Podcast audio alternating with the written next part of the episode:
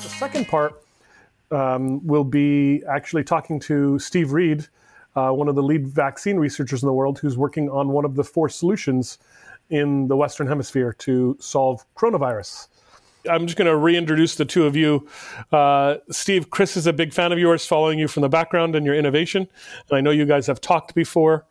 Uh, but today's episode is going to be about the coronavirus. And Steve, um, according to um, at least our good friend in common, Frank Prendergast, you've got to be probably the guy who's most likely to solve um, the issue through a new vaccine. So I thought you might just start to share a little bit about coronavirus in general and um, take us through some of the other different drugs. And I, I, know you don't have that much time because you're working on a bunch of things at once.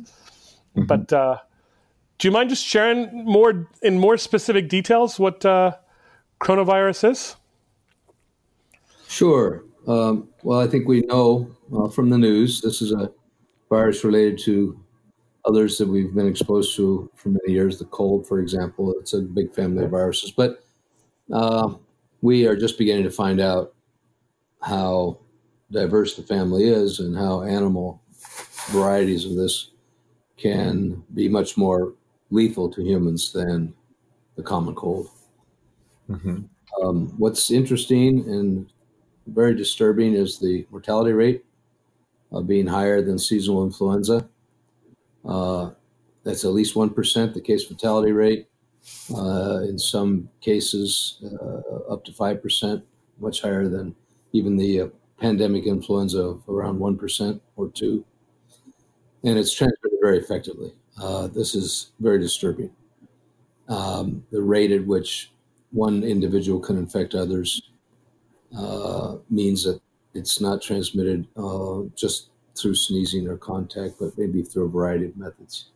Or it just takes very few viruses to infect someone. I'm really concerned as a global health person about what's going to happen when, if and when this spreads to lower and middle income countries. Like Ebola, um, the case fatality rate is relatively low, even though, as I mentioned, it's higher than we'd like it to be, obviously, but it's relatively low when people receive adequate medical care. Um, this is very true in Ebola, for example. If they if you have good hospitalization, rehydration, etc., uh, survival rate is relatively high. But in countries where this is not going to happen, if COVID 19 gets into these populations, it could be devastating. Can you share there um, i guess the uh, sars virus was a type of coronavirus. And um, i don't know if you have any insight or can share any into the similarities and or differences um, between these two strains. They're in the same grouping as you say. Viruses are grouped according to different categories uh, often appearances the way that their coat is organized and so yes, for that reason they're together. But uh, as I mentioned before, we haven't seen a virus with this kind of virulence. Uh, so compared to SARS, much more rapidly spread and a higher case fatality rate. Um, I don't know the details of the sequence differences because we don't know enough about the different sequences of these viruses yet. I will have a conference call with Korea in about an hour from now they talk about new data that they're getting from Asian isolates? Uh, but there are many differences in in the in the virus makeup.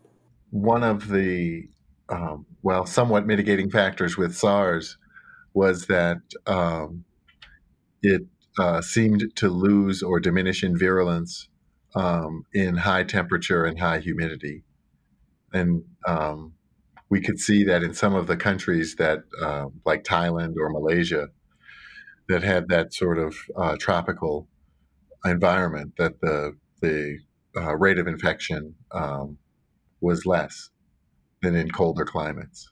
And I don't, again, not knowing the similarities and or differences between this uh, that coronavirus and this rendition, sure. If those were those might be any any way similar. But thank you.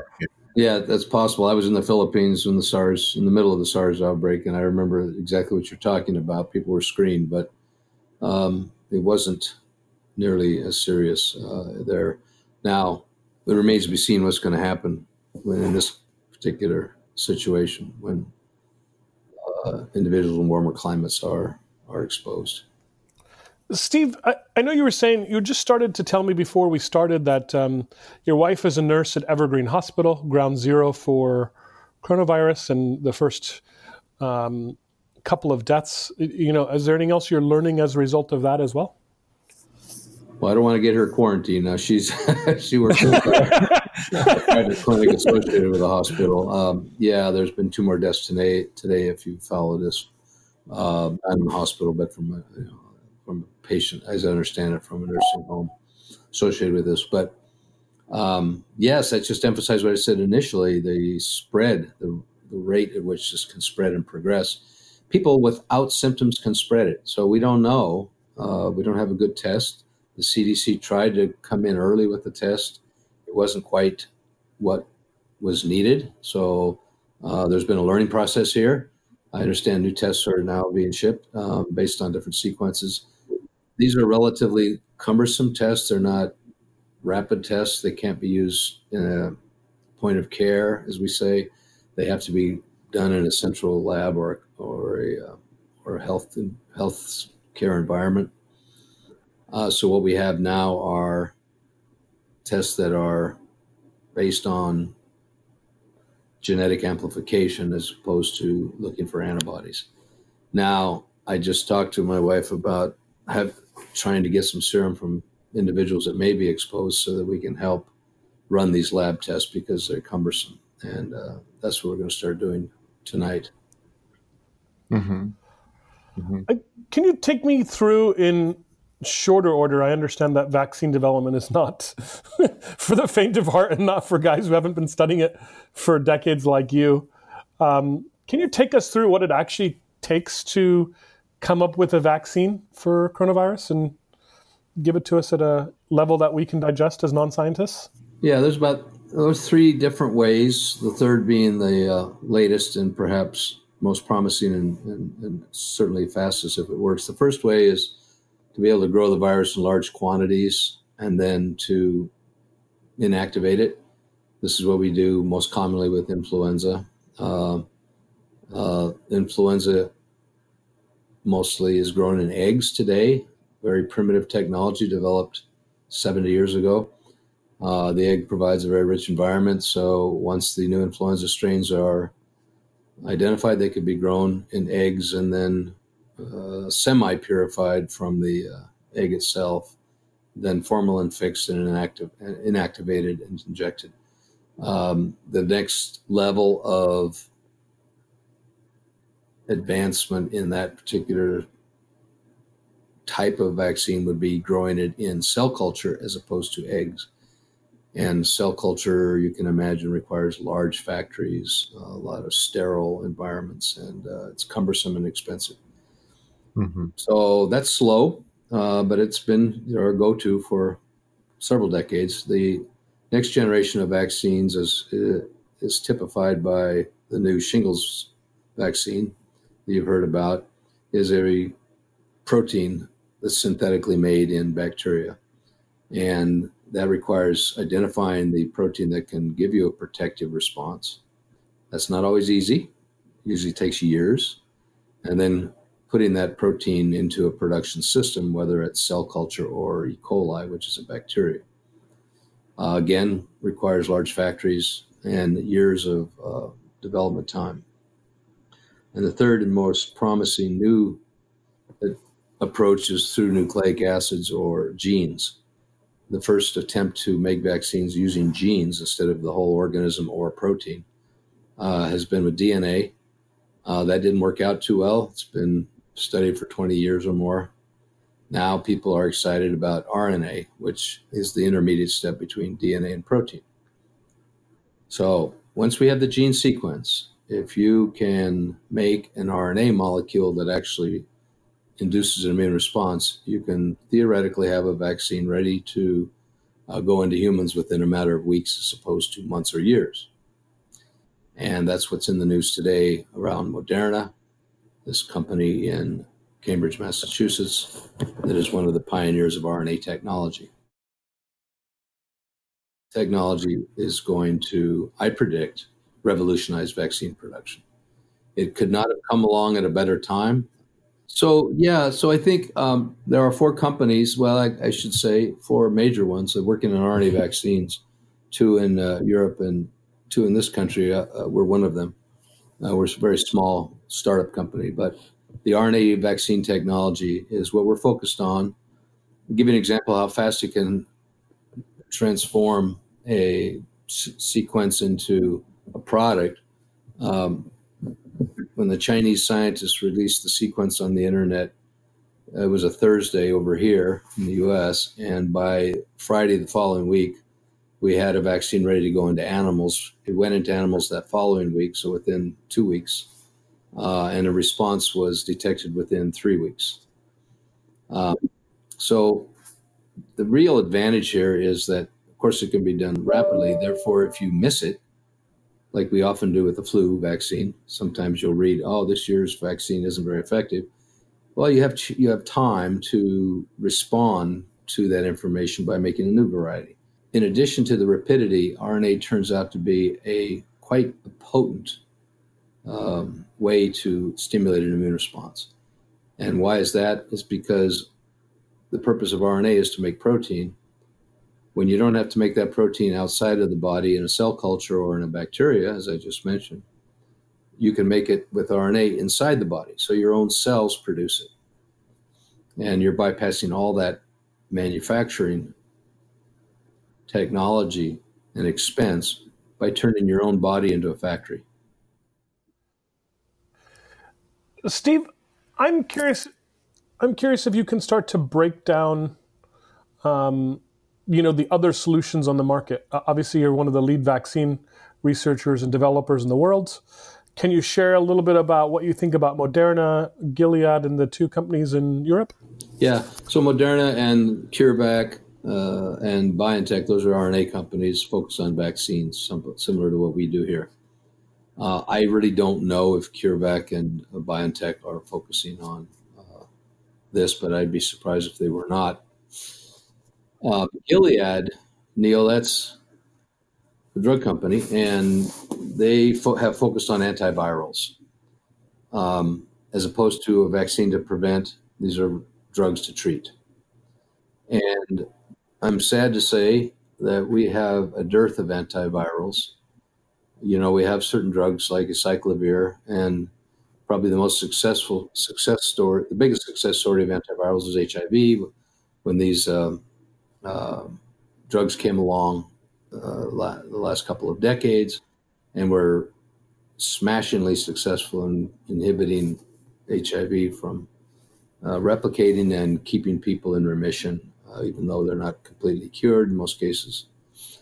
Now, the kind of drugs that work for HIV, although they're being tested for coronavirus, we really don't know if they're going to work or not. At least I don't know. I don't think it is known. There are different viruses altogether. There haven't been, there hasn't been as much emphasis put into antivirals, with the exception of HIV, things like shingles, things like hepatitis B. And so it's not like you're out buying a bunch of Gilead stock tonight. Well, I wouldn't mind. I think they have a good shot at it. And the reason is, in addition to the traditional drugs, Gilead uh, and our company, HDT Bio, uh, we're focusing on another category of antivirals, which are called uh, innate response modifiers. These are these are antivirals that activate by stimulating the immune system to inhibit the virus, and they're largely pathogen agnostic. Your immune system doesn't really care what the virus looks like, as long as you stimulate it the right way. It can inhibit a variety a variety of viruses. This is very new, very uh, early stage technology, but Gilead is in there. We're in there. And I think it could be a good solution to work, perhaps not by themselves, but together with antivirals um, that are of the more traditional drug type. Are, are you bearish on any of the solutions that are coming out from any of the other drug companies? Well, let's wait and see. I I think even in this situation, if you have a 10% or 15% efficacy, you've got something.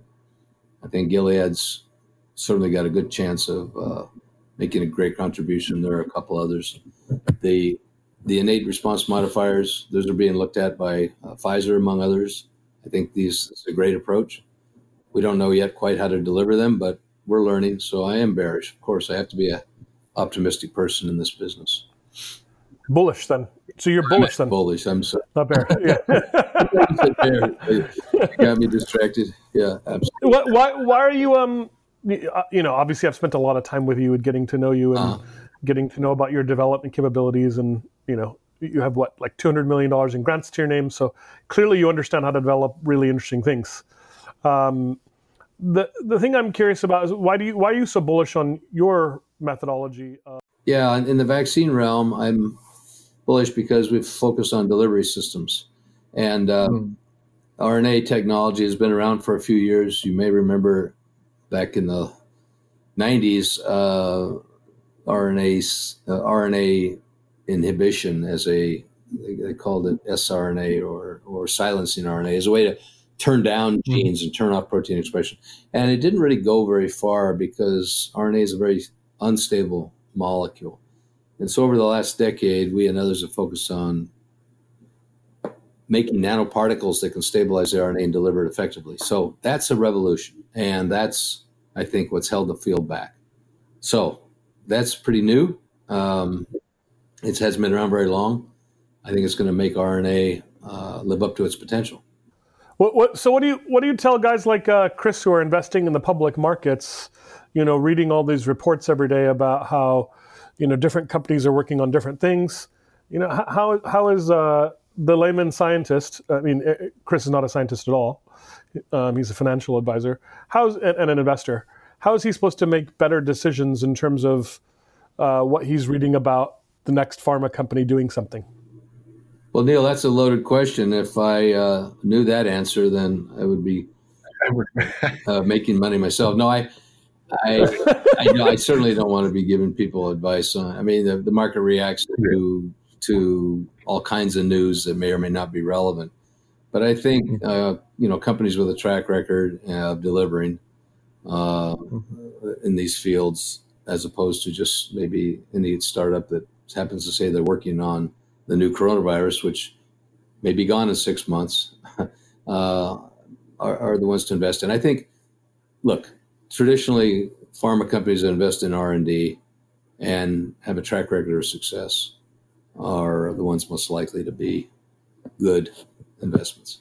I'm curious about the fda typically to get a therapy approved uh, to get a vaccine approved is not a quick thing. Do you think that they're going to change the rules for uh, coronavirus now that it's a pandemic? And are they going to make it so potentially if you guys have invented the cure at onc that uh, you're going to be able to get to distribution sooner? So that's a great question. And in fact, um, we've been there before uh, with influenza. Influenza is uh, something that comes up every year. It's quite serious. Uh, and because vaccines have to be produced almost in real time, then the FDA has instituted what they call strain change exemption normally when you make a vaccine, you have to produce it. You have to go through tox studies, toxicology studies, of course, human clinical trials, etc., uh, because it's new. What the FDA has allowed manufacturers to do for influenza, influenza is to fast track release of a product if they use the same manufacturing technique that they use year after year. So that's called the strain change exemption. They can just change the strain and make the hmm. vaccine, and you don't have to go through all these clinical trials. You release a product based on known manufacturing methodologies. So, this, I predict, will be a huge advantage of an RNA platform, which is basically a platform that allows you to construct an artificial virus, i.e., just use the nucleic acid information of that virus and put it in an artificial coat if you establish a manufacturing method to do this, and all you do every year is to change the strain or change the virus, the FDA is likely to uh, facilitate production. Uh, Moderna is a good example of that. They've had clinical studies already with their vaccine candidates using a manufacturing method that is most likely the same one they'll use for this. So I predict that the FDA will uh, fast track their uh, going into clinical trials. Not necessarily approve a product, but approve clinical studies. Do you do you think that'll happen with yours too?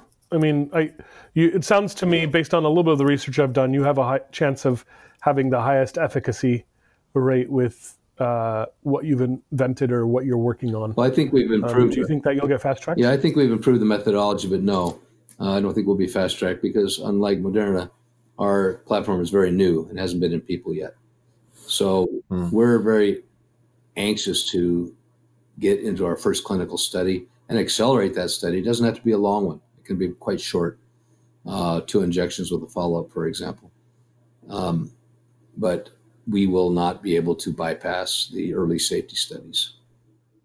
So, so your total trial could take what under six months then, or under three months?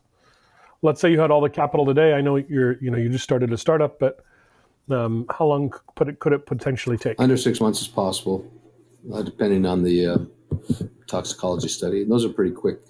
Uh, that's one area where the FDA could help if we can uh, accelerate toxicology studies. That's where you uh, test it in animals and make sure that it's safe. Uh, based on all the other RNA vaccines that have been in animals and people, it'd be great if we could somehow figure out how to accelerate that toxicology or animal testing period and get into the clinic more rapidly.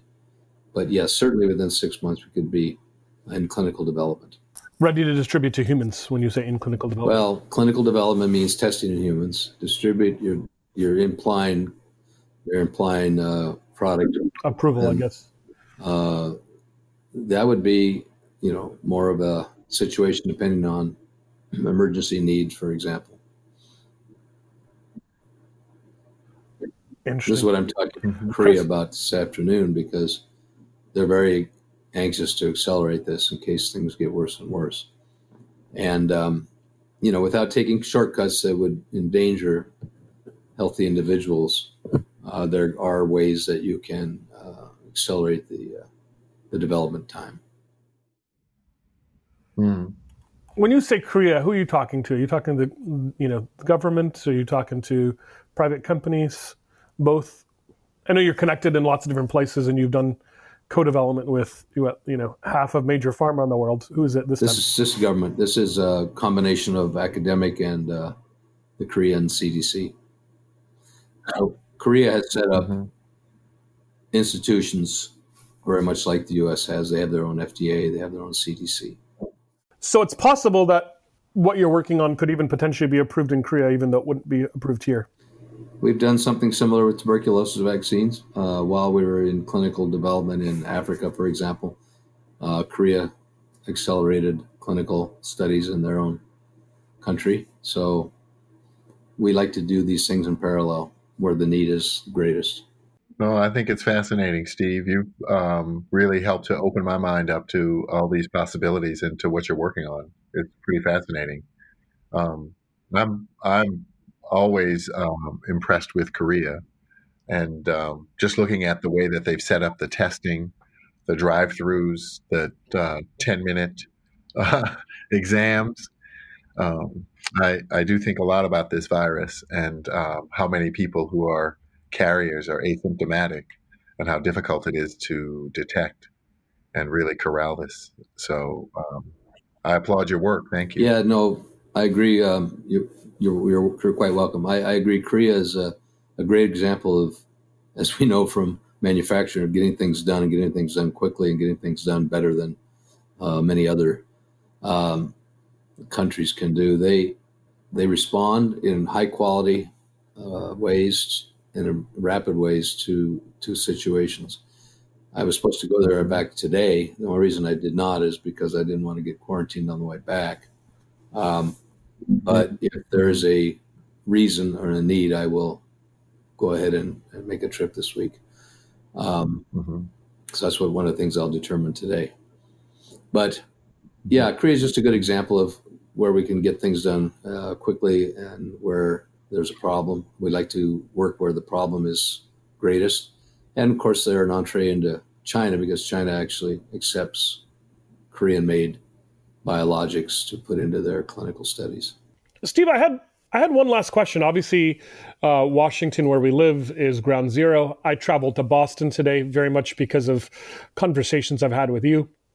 I'm at I'm at the TEDMed conference, taking a break to record this podcast. Do you mind just this? Literally, the last thing I'll ask you before I, I say thank you for coming to join us today. Um, do you mind just sharing with the audience what you shared with me that made it okay for me to travel? I said, "Hey, St- I called you up and I said, Steve, is it okay for me to travel? You're, you're the guy who researches." First, I wanted to make sure you weren't sneezing or symptomatic in any way because people are always catching colds, and of course, this isn't the time to be traveling with a cold. Um, but yeah, I mean, keeping I, I always wipe down the surfaces of public spaces where I sit, airplanes, example. Of course, I do that anyway. It's just me. I fly so much, uh, but hand wipes and uh, and, and you know trying to uh, reduce the contact that you have with your hands for other surfaces, washing them frequently uh, is very important. I think it's at least as important, probably more so than masks. And, and while uh, hand sanitizer was sold out in Greater Seattle, um, it is abundantly available at the airport. Should you travel? I'd just like to say one more thing. Uh, today, um, Bill Gates had a nice uh, editorial in the New England Journal of Medicine, which is one of the most respected uh, medical journals in the world. So uh, I think the audience might benefit from taking a look at his comments um, around coronavirus, COVID 19. It's the New mm-hmm. England Journal of Medicine, N E J M. Mm-hmm. I, we will we will be sure to put the link in the show notes. Yes, we will. Thank you, Steve. Sure. Steve, thanks for your time today. Absolutely. Thank you for all your help and attention and interest.